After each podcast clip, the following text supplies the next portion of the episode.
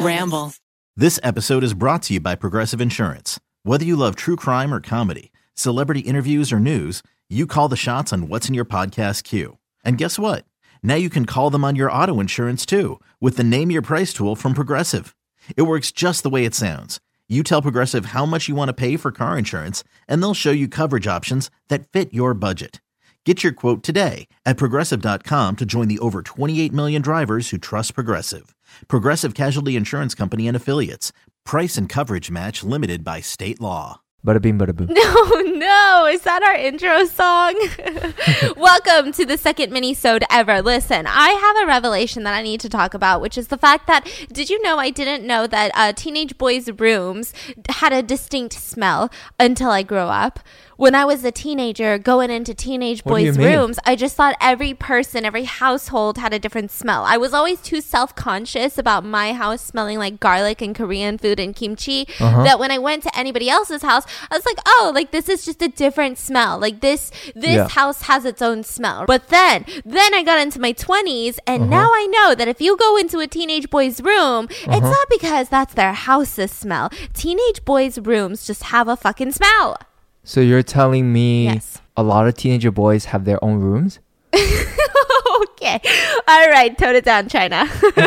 well, moving on. So today we're talking about um, how one woman, a mom, went into her teenage boy's room and she noticed a distinct smell. Let's Okay. get into Jacksonville, Florida. We've been doing a lot of Florida cases. I'm sorry. It's it's not that I wanted to. It just happened. Okay. And this is the story of Madelyn Maddie Rae Clifton and Josh Phillips. This is What do the- you think yes. it is causing, you know? Teenage boys' room. No, no, no, no, no, no, no, no, no. Florida, Yes. Florida. is there a reason? Does Florida have higher crime rate? Um, I Or is it just there's more reporting of it? I think Florida probably has as much crime as any other state. I just think after some weird ass reports of like alligator wrestling and some stuff like that, Mm-hmm. now I think anytime there is a case that takes place in Florida, everyone's like, oh, Florida, Florida. It just like kind of hypes itself up. Be Mm. like, Florida, you know? But like, how many people are really, really wrestling gators over there? Everyone's like, every day, every day, bro. It's that Florida flow, okay? We're talking about Maddie Rae Clifton today and Josh Phillips. This has been highly requested to do for like a YouTube video, but I wanted to save it for a mini-sode because it gets so incredibly gruesome and I need to go into all of the details for this one. Otherwise, it just won't make sense. So Maddie Rae Clifton, she was eight years old at the time that this takes place, and it takes place in November, November of 1998. Don't click out just because it didn't happen yesterday. So Maddie, she was considered a tomboy. She loved all sports. She was a super tough kid. She was tough as nails. That's what everyone said. She was a bit of a badass. Like people said that she would be playing football one minute and then go to ballet class the next minute. Like she kind of did it all. She would she would take piano classes. She was vibrant. She was just well rounded. I mean, she was probably the most badass eight year old that there was at the time of eight year olds in the history of eight year olds. and she lived in this cute little cul-de-sac. Now, Jacksonville, Florida, I mean, I believe from what I know is a pretty safe uh, town, especially this area that she was living in was um, pretty safe. She lived in a cul-de-sac. So if you guys aren't familiar with the suburbs, you guys are like, I'm, I've only lived in New York City. So a cul-de-sac is when you get to the end of a residential street filled with houses. It's just like a little round circle, like a little roundabout filled with houses. It's like probably the funnest area to play because um, most of the parents let you play in the cul-de-sac because you can see all of the cars that come by. Is that what cul-de-sac means? It just means a dead end? yeah, a cul-de-sac. Oh. Yeah. Wow. Really? I am today years old. when Learned cul-de-sac. I thought I always thought cul-de-sac is just like a little little suburban area. No, it's like uh, in the suburbs, that little dead end. That, but it has to have like houses, you know. It's not like someone can just drive by in a white van and just be like, "Hey, come into my van," right? Yeah. Like you would see it all. And so Maddie, she comes home from school that day and she starts practicing her piano. Like I'm telling you, she's the coolest eight year old. I would never do that. And it's a super normal day when all of a sudden a guy by the name of Larry Grisham comes to the door, knocks on the door, and he says, "Hey, do you want to go um punt some golf balls? I don't know what that means, but you're just like in a field and you just hit golf balls, I guess, right?" And so she's like, "Yeah, sounds good." She tells her parents, she's like, "I'm gonna go punt some golf balls with Larry, and Does I'll be right know him? back." Yeah. Now, what's very interesting is like Larry. I thought he was maybe you know a friend, you Mm-hmm. know, maybe a ten year old, nine year old. He's forty five years old. Who is he? Larry is a neighbor, a neighborhood neighbor. But um, he he's 45 years old, asking an eight year old to hang out. And the parents say, "Cool." I guess so. The parents were just like, okay, just make sure you're home for dinner.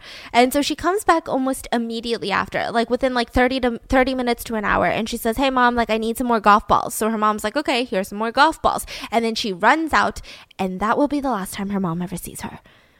So 6:20 p.m. comes around and Sheila Clifton, Maddie's mom, she just like sticks her head out the window because, you know, this was like back in the 90s where I guess like people did that. I mean, I grew up like running around in cul-de-sacs and she just started screaming for her kids to come home. She was Uh-huh. just like, "Maddie, Jessica." And sh- usually when they're out, they can hear that cuz they're supposed to stay within like a certain radius of the cul-de-sac, so they'd be like, "Oh, my mom's calling me for dinner, like I got to go. Bye." Right? And they would usually run immediately home. So she calls out for her kids and the older sister Jessica, she was playing with neighbors. She ran in almost immediately. Now, Maddie wasn't with her, which is a little bit abnormal. Usually they'll like meet up somewhere, they were hanging out at the same place, and they'll walk in together. So she's like, okay, well, where's your little sister Maddie? And mm-hmm. Jessica's like, I don't know. I haven't seen Maddie in a while. I thought she was home. She's like, what? What do you mean? And she's like, I don't know. Maybe she's playing in someone's house. Where she's not supposed to. She's supposed to be out where I can see her, like on the front lawn. Like, what do you mean she's playing in someone's house? Like, what are you talking about? And so they're like, okay, it's okay. Remain calm. Like, all we have to do is if she's playing in someone's house, go to all of the neighbors' houses and be like, Maddie, it's time for dinner, right? So she's like, it's okay. Everybody stay calm. They stay calm. They go from door to door. They're knocking on the door. They're screaming Maddie's name. They're like, Maddie, are you here? And eventually the whole neighborhood starts helping them search because they're like, listen, we're going to be a part of this. So they start searching and searching, and people were just, I mean, it was intense. People grabbed their flashlights. It was getting dark outside. They had eventually placed a call to 911 and reported her missing because she's eight years old. You know, Did they go to the 45 year old dude? yeah. And Where was he? He was home. He was home? Yeah, and he was like, Maddie's not here. She left to go get more golf balls and she never came back. Oh. Yeah, and so I mean, do we believe him? We'll see. And so everyone grabs their flashlights. They had called 911. The cops had come. I mean, it was a full-on search. Jessica, this is so sad. She was riding around on her bike calling for Maddie's name. And um, a lot of the neighborhood kids were helping. Josh Phillips was helping. He was a 14-year-old neighbor and he was particularly close with Maddie apparently, which, you know, I think is a little weird because he is 14 and she's 8 and it's not like they're family members, but we'll get into that. So the search goes on for hours and hours and hours. And uh-huh. finally, it's like way too dark. And now everyone just goes back into their house. They go to sleep. And the sheriff's department, the next day, they were like, we're going to go all out for this because you're talking about an eight year old girl missing in her neighborhood. If anything is going to cause a suburban panic, it is this. So they start freaking out. They start going door to door, the sheriff's department, and saying, hey, where were you last night? What were you doing around this time? Can we search your house? And so most of the people were like, yeah, I mean, obviously we know her. She's our neighbor, but we were already home and we were getting dinner ready. Like it's, uh, we don't know where she is. Like how would we know where she is? And usually it's kind of hard to kidnap someone who lives three doors down. So immediately the police are like, okay, well, who the fork is Larry Grisham and why was he playing golf with an eight year old if he's 45? So they immediately start interviewing him and all of the neighborhood people said he really likes hanging out with children. I mean, I don't know what it is. Um. maybe there is a meaning behind it. Like maybe he's always wanted a family, but then like he couldn't have children, or like maybe he just like had a kid and then lost the kid and then no one knew about it, and now he just like loves kids. But he did have a record. He did have a criminal record of a lot of DUIs and some auto thefts. There were two counts of sexual battery. Both of those charges were dropped, but uh, there was no indication that it was against a child. So yeah, it was interesting. He's still hanging out with these kids, and he was interviewed, and his entire story to the police was, "What do you mean? So we were playing golf. This is my house and my neighbor's house. Now we have this little patch of land in the middle of our houses, and that's where I like to little like punt golf balls. And Maddie was there with me, and we were out in the open.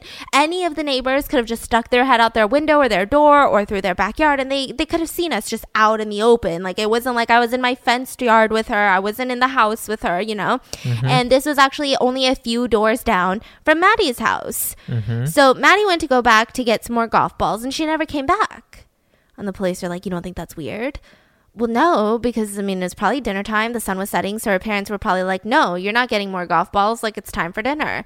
Now they're like, okay, well, you're going to have to take a polygraph test because we don't really trust you, Larry Grisham, 45 year old who hangs out with eight year olds. And so they give him a polygraph and he does not pass. He fails the polygraph. Now, I mean, you guys know how I feel about polygraphs. I find them to be completely unreliable, but, um, but like, this is why I'm not a detective. So they search his house nine times nine times because of all of the suspicious circumstances. And after nine house searches, 20 separate interviews, he even gave up his DNA willingly and he had an alibi for the rest of the night. No matter how much the police wanted it to be Larry Grisham, it's not Larry Grisham. Like it wasn't going to be Larry Grisham. It's not Yeah. him. They Yeah. searched his house nine times. I mean, the, also the arrow. I mean, not arrow for for something like this to happen, right? Yeah. She went home, and he lives a couple houses down. yeah. I mean, you're talking about that couple houses, no? It's just so creepy. Yeah. And so Maddie's parents were especially confused because I think, you know, you maybe hope that you don't hope that she's kidnapped, but you'd rather that than her be dead, right? So I think maybe they were like, okay, well, she's going to come out. Is she alive? Is she dead? Like, who would do this? Now we really don't know because everyone had their bets on Larry. Like, what's, what's going on? And the police had to be stationed all around this suburban neighborhood because they didn't know if they were coming after the family in particular or was it children being targeted? Was it, was Jessica next? Like, everyone was uneasy. They mm. just didn't know why someone would abduct Maddie. Like, what happened to Maddie? How does this even make sense? So, mm-hmm. these huge searches, when I say huge, I'm talking huge. They searched the nearby woods, the swamps. They got cadaver dogs sniffing around all the neighbors' houses. They had the U.S. Army Reserve come in and go through manholes to see if she had like fallen into like the manhole somehow. It was really intense. And so they started posting yellow ribbons everywhere to symbolize, like, we're looking for Maddie. Like, uh, the whole community was rallying together and putting her posters up everywhere. It was intense, but still, no leads. Like, the whole town of Jacksonville was talking about Maddie. I mean, the whole nation, I believe, was talking about Maddie at this point, but no leads. So the Cliftons decided to go on this huge press tour where they begged, begged on national television to get Maddie back. They offered $50,000 reward for anyone that would lead to her coming back home. They said that they could even consider doubling it if they could get it cleared somehow. And they just wanted her back home. Please, we just want Maddie back home, right? They mm-hmm. had 10 billboards up of Maddie's face on there. There were t shirts. People were wearing t shirts to the grocery store with Maddie's face on them. Wow. So it's like, how do you like? Let's say you did abduct Maddie. Like, how, what what's next now, right? I mean, everyone was looking for her.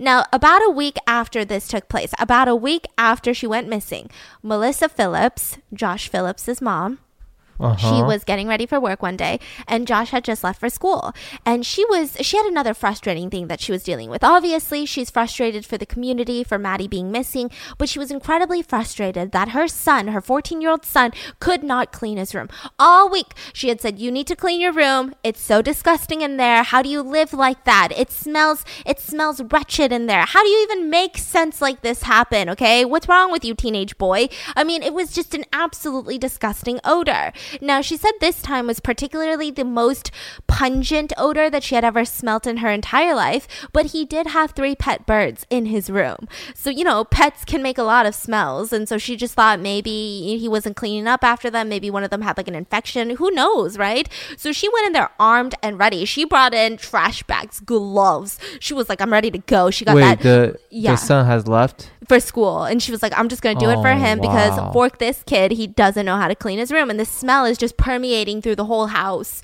And so she's like let me get my trash bags let me get my gloves let me get my little febreze.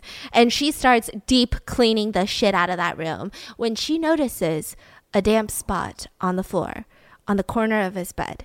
Now this isn't that alarming because he has a water bed which like i don't know how those work. I just think that that's crazy. Water beds I don't know. is it like a bag of water, like a mattress shaped like thing filled is. with water? I believe. I believe so. I heard like back in the days that they promote it. It's like the best thing for your body. They also promoted smoking for asthma. yeah, and they were like, it's so good for your health and well-being. I mean, I guess it makes sense though. I don't think so. You're selling me right Oh, now. hell I'm no. about to buy a waterbed. All I know is that every time we rented an apartment, they were like, "You're not allowed to have a waterbed," and I'm, I would always think to myself, "Who the fuck has a waterbed?" I mean, that sounds like really crazy. And so she's like, okay, his waterbed is freaking leaking. Oh shit. So um, she thought maybe, okay, this makes sense. The smell was so pungent. Maybe the water inside of this waterbed had been kind of mildewing. Like, is it molding? Is something leaking and creating this mildew in there? That's the smell. She touched the corner of the mattress and it was absolutely soaked. So she was like, oh shoot it's it's leaking. She Mm-hmm. lifts up the mattress a little bit, and the waterbed was actually on like a box spring, and then there was Mm-hmm. a little bit of a gap, and then it was the waterbed, and it was in a bed frame. So it wasn't just like a waterbed on the ground. So there is a like a spring. Yeah, like a box then- spring, like you know. Yeah, yeah. And then there's like a little bit of gap because I guess the waterbed didn't fit nicely on top, so there was just a little bit of like a gap between the box spring and then the waterbed, or I don't know if that's how waterbeds work. There's a gap, and it's a Uh-huh. bed frame, right? And so she's like, "Oh man," she lifts it up a little bit, and she sees that um there's like a white sock underneath this waterbed mattress, and she's like, "Listen, Josh, how does he even get socks in here? Like, what is wrong with teenage boys? Is absolutely disgusting." She puts her hand in, trying to pull out this white sock so she can throw it into the hamper because she's about to run the laundry. You know, moms are efficient. She's like, "I gotta, I can't forget this sock," and so she's pulling on the sock, and it won't come out. So she starts yanking it harder still won't come out, which is crazy because it's not like the sock is so deep into the waterbed. Like she can pretty much see the sock. How does the sock not come out? And uh-huh. then that's when she noticed some black electrical tape that was kind of holding part of the bed frame together, which she thought was weird because the bed frame's not broken. Like, why would he need this tape? Maybe he put the tape on there because the bed was leaking. I mean, it was just really odd. Like, there, there was no reason for this tape to be there. And so she's like, okay, it was probably he was trying to fix a leak and didn't want to talk to me about it. So she pulls the tape away and it gives her better clearance to pull on the sock. And that's when she grabs the sock and she feels something else. And she's like, okay, this is creepy. This is some like paranormal activity. I'm not fucking with this. I need to go get a flashlight. So she runs out of the room, gets a flashlight, comes back in, and she lifts up the mattress, turns on the flashlight. And she said her words of describing it was like she couldn't believe what she saw, but she knew exactly what she saw. She had found the missing little girl Oh my god. from across the street. That's fucking horrifying. I know. I don't. oh shit. So she immediately calls her husband, you know, and she leaves a frantic voicemail. She's like, please come home. It's an emergency. Please come home. Now, he doesn't immediately call her back, and she wanted to call 911, but she was like, they're going to take so long. And she was frantic, you know? What do you mean I they're gonna take so long? I mean, it just didn't make sense because there's so many police officers stationed outside right now. Because remember, like I said, the police were all up on that street all week just looking for Maddie. They What do you were mean? giving Then- protection. Then so she's not ready to turn. No, she just didn't want to call 911. She's like, it's going to be easier if I just run downstairs and get a police officer. Because they're literally parked outside the house, you know, like, just down the street. Oh. So she immediately just starts running. She runs down the stairs, runs to Oh. the nearest police officer, and she was, they said that they were sitting in their car. Now, this dude's on surveillance duty, and I don't know how the police hierarchy works, but I have a feeling that you're pretty low on the hierarchy if you're doing surveillance duty. Like, you're not really like doing detective duty, you're doing surveillance, right? You're just like sitting in your car, drinking coffee, making sure nobody, like, I don't know, kills anyone in your little peripheral vision, right? And so he sees her running out of the house crying, totally just like a mess, bawling her eyes out, can barely talk, and she just keeps screaming, "You need to come to my house! You need to come to my fa- house! I found something in my house, and you need to come see it." And he's like, "Um." Listen, I'm on surveillance duty. Like, I'm not a homicide detective. Like, what is wrong with you? And she's like, You need to come into my house right now, right now. Like, you need to see it. I can't tell you what it is, but like, you need to come into my house. And so he gets scared. He calls for backup immediately. And together, three detectives went into the house because imagine you're like, Well, what's in your house? And she's like, I can't tell you. I can't, I can't talk about it. Like, you need to come into my house. I mean, you're going to think you're going to die, right? Even as a police officer, you're like, This crazy lady probably poisoned her lasagna and is going to feed it to me. Like, something's wrong with her. And so, um, they get pulled into the house and they start looking and she points them into Josh's room and right when they open the door you They know what they it. always say? The police immediately smelt the smell. And she kept pointing under the waterbed and she said like I got to go. Like I can't do this. I got to go. I can't watch this. And they go they lift up the waterbed and they could clearly see two little feet in the corner wearing two little white socks and so they turn around and they ask her, ma'am, where is your son? And she said, I think he's on the bus to school, probably, if not already at school. Oh, And then it became a shit show. I mean, I'm talking like so many cop cars outside their house. Cops race to the school to pull him out, to arrest him. I mean, the dad, he comes home, he just sees cop cars everywhere in front of his house now instead of, you know, Maddie Clifton's house. And he's confused. He's not allowed in the house. And the mom, um, Sheila Clifton, she just said that she kept looking over at the Clifton house thinking like, as of right now, they still have hope but like I know that she's dead. You know, I think she just felt for them. Like Yeah. right now they don't know yet what I know, which is Mm-hmm. that their daughter's not coming back. What kind of feeling that she's feeling right now? I wonder. I bet I mean, I'm not even a parent. Yeah. Well, I was thinking like, do most parents want to have a conversation with their kid first? You know what I mean? What if the son comes back and say, "Oh no, we were playing and then she fell and then she tripped and did." That's exactly what he says. You psychopath. Are you serious? Yeah. That's exactly what he I mean, okay. Okay, go ahead. Tell the story. If there was like a murder weapon, I don't want to spoil it. Yeah. Shit. No, if there was like a murder weapon or something, I'd probably talk to Uh-huh. my kid first. Like if they had like a knife with blood on it in there. But if they had a full on decomposing body, I would call the cops. But I'd be what if it's one of those like how to get away with murder? Then Someone you- trying to kill you and you self defense and boom. Listen, if you're 14 and an 8 year old girl tries to kill you and you kill her because she tried to kill you, You've you've watched Orphan before, have you? Oh, that was like a 34 year old woman. right. Pretending So- to be an eight year old girl.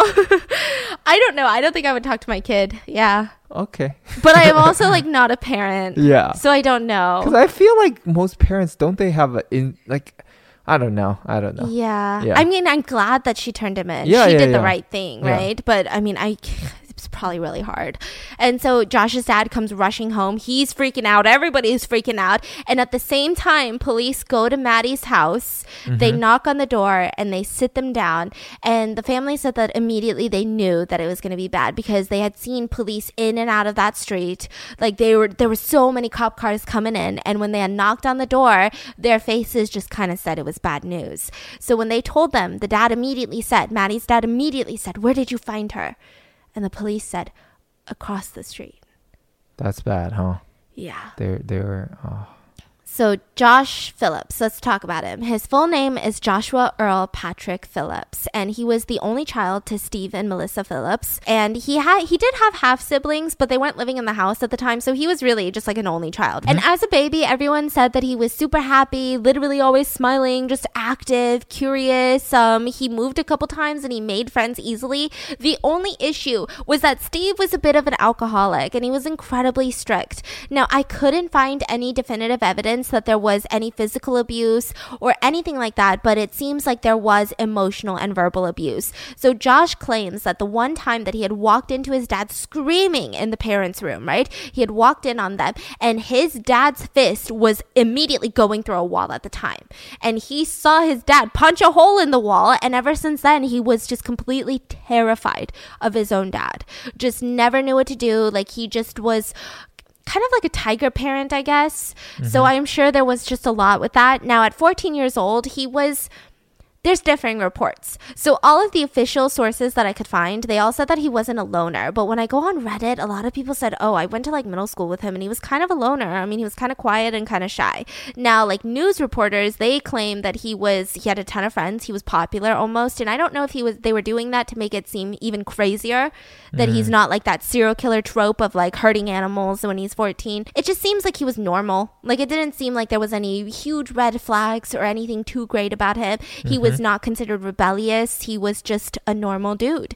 Now, Maddie's parents already knew about him, not just because he lived down the street though. So Maddie's parents had forbid him from entering their house ever again. Now, why would parents do that to a 14 year old? Okay. Well, that's because one day they came home and they found Josh Phillips in Jessica's room.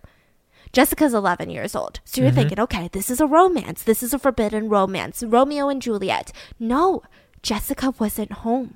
He was not invited in. He had snuck into the house and he had stolen a photo of Jessica out of a picture frame of her in her gymnastics leotard doing a back bend. This was one month prior to the murder. Oh my god. Now, at the time, they didn't know that he was stealing that photo. Later, the police found it taped to his headboard and covered up with like pillows and stuff. So he was, he kind of had an obsession with Jessica Clifton, the 11 year old. And it was really, really odd. And on another occasion, the Clifton grandma, she had heard that he was talking about sex in front of the two girls. You know, like when you're young, you're just understanding sex and you kind of want to like show off the information you gained in sex ed.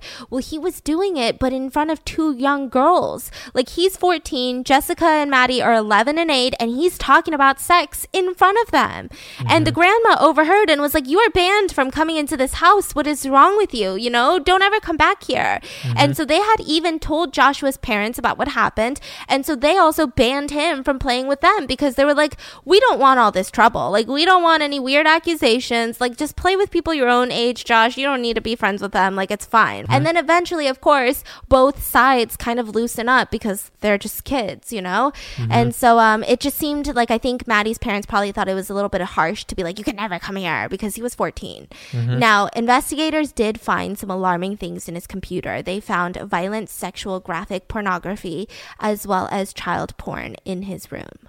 Now, allegedly, he would break into the Clifton house on multiple different occasions to steal pictures of Jessica, specifically in her gymnastics uniform. That was like his thing disgusting. Now, there are some reports that say that he had a uh, made holes in the wall where there were crawl spaces in Jessica's room. Remember Daniel LaPlante that we mm-hmm. talked about in a YouTube video where he hid in the walls and then dressed up as his victim's dead mother to like haunt them because he was mm-hmm. upset. It, disgusting. They think that he was doing some shit like that, but I couldn't com- completely confirm, you know? Mm-hmm. So um, that's just an allegation that's out there. So they arrest Josh and he immediately just like admits to everything. They were just like, hey, Josh, so your mom found Maddie's body in your room.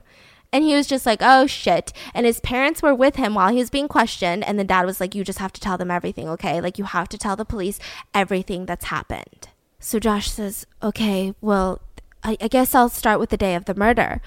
So Maddie said that she was going to come over to his house because she wanted to play baseball with him. But he said that he had a 22 item long list of chores that he had to do. 22 item long list. So this is again, a lot of people are saying, well, this is why he said that his parents were like too strict because, I mean, 22 item list is pretty long. I, that's so specific. What is it? Like, like fold. Uh, put your dishes away is one wash your laundry. No, wash your dishes is one. Wash your forks is one. Wash yeah. your spoons is yeah, one. Yeah, I think it was like that probably. And so his parents always give him a list of chores to do because when he gets home from that time, for them to get home, it's like a couple of hours, and they just don't want him to get into trouble. And so mm-hmm. they think mm-hmm. that if they give him a list of chores, they can kind of you know control him because he's a 14 year old kid. So a lot of people said this confirms the strict dad theory, but he didn't really want to do his chores once he got home. So around 4:22 to 4:57 7 p.m., they were able to verify that he was browsing various pornography sites, many of them involving graphic torture. So, like BDSM, but probably a little bit more intense watching those videos. Now, around 5:15 p.m., he went outside to finish his chore list. He was like, "Oh shit, well, I guess I got to finish what I was doing." And he starts raking up the leaves. This is what he says. Then he claims that Maddie came over and was like, "Hey, like I want to play baseball. I want to play baseball." So this kind of matches up with the timeline where they were saying she went to go get golf balls, but instead of getting golf balls, she like went to Josh's house instead of going back to Larry Grisham's, which mm-hmm. is an odd thing to do. And yeah. so he said, "Okay, fine. Like you can play baseball with me in my backyard." until my dad comes home. But like once he comes home, you got to skedaddle because I don't want to get in trouble because remember, I'm not supposed to hang out with you. I'm 14 and you're 8.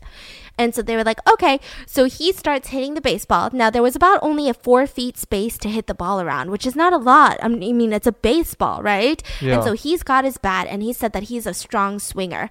You know, he's always wanted to be a baseball player. So he claims that he swung. The baseball hit her on the head near her left eye, and she had this huge, just bloody mark on her forehead. And she falls down and starts screaming bloody fucking murder, okay? This is what he claims.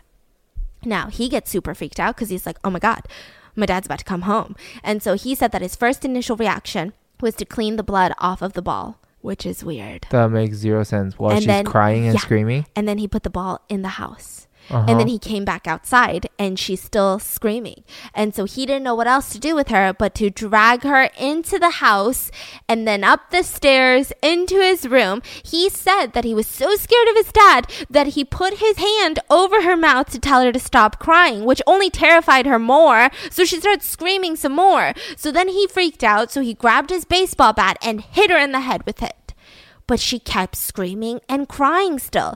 And so he kept bashing her on the head with the baseball bat until she stopped screaming. Now he realized though she was still alive because she was whimpering and moaning. And so he went and grabbed his pocket knife and stabbed her twice in the neck.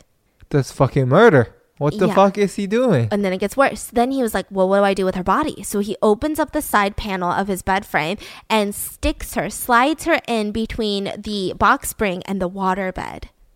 Mm-hmm. and puts her in there. He had blood everywhere, all over him. So he goes into a shower, he cleans up, and as he's doing this, he hears Maddie under his bed. I don't know if she like moved, I don't know if she made a sound. And so he took her back out, stabbed her nine times in the chest until she stopped, and then put her back under the bed and pushed her in with his feet. He even said like I pushed her in with my feet because like, you know, he didn't want blood everywhere, I guess. And 5:35 p.m., parents come home, they eat dinner together.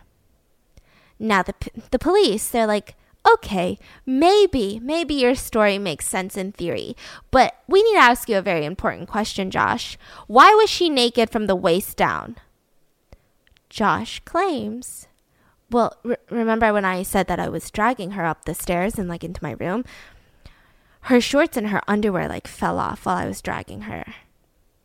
Her shorts and her underwear fell off. Now, what's even crazier is that earlier in the interview, they asked, Well, what about her shoes? And he claimed that he took off her shoes when he was pushing her into the waterbed. So now you're saying that her shorts and her underwear completely came off over her shoes Yeah. because you dragged her upstairs to your room. I mean, that's just really confusing, don't you think? And also, her shirt was pulled up over her chest. There were no stab wounds in the fabric of her shirt. And she was stabbed nine times in the chest. Oh, so she was naked when when he was Like her shirt was pulled up. pulled up while he was stabbing. Which like is just That's weird. weird, yeah. Now, obviously, I don't think that they could do any um like sexual assault testing because she was really decomposed by that point. I mean, she had spent a week under that waterbed and it was really really bad. But they did find semen. Now, oh God. Here's the thing though, they couldn't directly definitively say that he assaulted her because he was watching porn. So it could have been that he had ejaculated after watching porn and then went outside and then Maddie came inside and then somehow it was a transfer of semen, you Come know. on. But um I personally think it Come wasn't. I think it was something nasty. I think he was really nasty. And so he said that right after this happened, you know, Mrs. Clifton was going door to door just screaming for Maddie. You know, she was frantic. Mm-hmm. And the dad was like, hey, you need to go look for Maddie with everyone else. So he grabbed his flashlight and just went around pretending to look for Maddie, even though he damn well knew that Maddie was under his waterbed. And they were like, and then what? You know, like, what's the plan, Josh? Yeah. And he said, Well, I don't really have a plan. He slept all week on that bed. All seven nights he slept on the bed. He never slept on the couch. He never slept on the ground. I thought you were gonna say he never slept better. oh no! And he kept putting tape on the bed frame because he started smelling her. And he thought somehow if he could close up the gaps better, he wouldn't be able to smell her. And he would light incense. He got like just bottles of Febreze on Febreze and just spraying them throughout the room. And he had absolutely no plan. so he knew the day's gonna come. Yeah, and they asked her, like, why did you kill her? And he said, yeah, I don't know. Maybe I need some help to figure it out. So, the crime scene. There were air fresheners and incense all over the place. There was a baseball bat. There was the Leatherman knife that he had. Um, tennis shoes stained in Maddie's blood. So, there was like Maddie's blood droplets on those tennis shoes. That he had um, one of her missing posters hanging up on his bookshelf. So that leads me to believe that he's kind of a sick and twisted kid. Like, I don't really think that this is one of those instances where he was so scared of his dad. I truly think it was something dark. There was blood on his ceiling fan that was about eight feet off of the floor. And DNA analysis showed that it was Maddie's blood. So this means that these were either really hard blows or just really intense attacks. Like this was no longer, I'm so scared of my dad, I just need you to be quiet. Like he's explaining, like this Like, is. what are you talking about? Yeah. Like, none. I, I don't think his story add, adds up. Yeah. So Like- it kind of like adds up with the actual injuries, but nothing else. Like the the actual thought process doesn't add up. Some of the steps don't add up. But like the only thing that adds up is like, yeah, you did stab her in the chest nine times, you know? Yeah. But nothing else added up. And they also found the photo of Jessica that was stolen from her house. They also found pairs of panties that were taken in for DNA. They, I don't think, I don't know whose they were, but they were taken in for DNA evidence. Now, the trial, this is where it gets crazy. They wanted to try him as an adult. Now, Florida will usually give the death penalty for something like this. I'm telling you, Florida and Texas do be wild and sometimes with that capital punishment, okay? But because of his age, they said the max that he could get is life without the possibility of parole. We're taking capital punishment off the table on this one, which I completely agree with. Now, the medical examiner confirmed that there was three separate attacks. The first time, where she was hit on the head repeatedly with a bat. The second time was the stabbing in the neck, the two stabs in the neck. Then there was stabbing in the chest. But he couldn't confirm the exact order. So, I mean, he's just saying that these happened, but I can't exactly tell you if his story is even chronologically correct. Mm-hmm. Now, the debate were the chest stab wounds were post death. That's what they said. You know, that's what the medical examiner said. I'm pretty sure that the chest stab wounds, those nine stab wounds, were after she was dead already. It was post mortem, right? But he's claiming that she made a noise under the bed. Maybe he felt like he heard something. So some people think either he felt like he heard something, some people think that he just wanted to do a little more Why? because he's really into torture from his search history. So, I mean, it's just up for debate. I mean, I don't think it's like a huge debate, but it's just kind of interesting, right? Mm-hmm. Like, what's or maybe, motive yeah, or maybe that? it could be his psyche that's like so paranoid now that he just like can't live with it, right? And Hmm. the injuries were consistent with what he was saying, but what was the motive? Because none of that makes sense. How do you hit a girl with a baseball and then now you're like, well, now I have to kill you Yeah. and put you under my waterbed? and take off the pants. Yeah, and take off your pants. I mean, none of this makes sense. Yeah. So a lot of the trial was focused on like the motive, right? Because it just didn't make sense. Obviously, no one's debating the injuries. No one's debating the murder. Like the murder happened, he confessed, everyone knew that it was him. But it was just the motive. Like is he really saying that his parents were so strict that he did this or is it because he's watching this violent, nasty porn and he's just kind of sick and twisted and wanted to act it out on his own? Is mm-hmm. he just like a crazy predator? Now, it got a little bit confusing because a doctor did find, allegedly, bifrontal lesions on his frontal lobes, which um, a lot of the times can explain violent outbursts in teenagers because the frontal lobe hasn't fully developed yet. And if you've got these like lesions there, it can just like make you a little bit sporadic and violent and unpredictable. And they wanted to use this evidence in court to be like, hey, this is probably why this happened. You think that this isn't what something a normal 14 year old would do, but he's not normal. His brain's not normal. But the doctor who found that didn't want to testify. So they just like didn't use that evidence. He lived far away and he was like, I just don't really, I don't know, dude, I'm not going to testify. So they never brought it up in court. And so, I mean, he really just, it was not a good look. There mm-hmm. was no good excuse at all. So the jury found him guilty. They sentenced, uh, he was 15 years old at this point, by the way, and they sentenced him life in prison without the possibility of parole. And the judge told him, I do not perceive you to be a child. Your monster act makes you an adult. Wow. And he also went on to like really roast his ass and like pan fry him. He said, I am certain on your judgment day, you, Joshua Earl Patrick Phillips, will be given a harsher sentence than I can ever impose. So he's just saying, like, you, you are sick and nasty and you're going to hell, dude. Wow. Yeah. So it was really intense. Um, now, what's even crazier is that, you know how we were saying, like, that doesn't make sense. His story doesn't make sense. Yeah. Pretty much this is what we knew as the public. And then later, he tried to appeal his sentence. And this is what the judge had to say, which kind of confirms in a lot of people's minds that this isn't the true story. I think if you look at the evidence as it was developed, and some of this was developed after the trial and not actually even used in the trial, I think there's substantial evidence to believe Maddie was lured over to the Phillips home by Josh. She was not supposed to be there, no particular reason in the evidence that shows that she wanted to be there, or interacted with him, or went into his house. It looks as if this is a sexually motivated case where the defendant lured Maddie with a sexual motive involved. So the new speculation and the theory that a lot of people have is that he was raking or he had watched this porn and I guess maybe he decided to act on it or wanted something and she had gotten to get golf balls and she's running to Larry Grisham's place mm-hmm. and he was like, "Hey, Maddie, come here." Or like he was walking down the street and was like, "Hey, Maddie, like I need to show you something. I need to show you something." And he lured her into the house. And I don't think that the hitting on the bat was to stop her from crying. I think it was to just hurt her. I think either he had molested her and wanted her to shut up about it, or he realized after he had assaulted her that, like, oh, well, I just like molested her. She can't go home. She's going to tell everyone. And then decided to kill her. I mean, it's kind of all up in the air, but nobody thinks that is it's because his dad is strict. So in 2002, he appealed saying that this was this was a violation of his 8th amendment rights of no cruel or unusual punishment and life sentencing for a 15-year-old was considered cruel and unusual punishment. So he appealed his sentence. The judge said, "Nope, I stand by the sentencing. Thank you. Goodbye."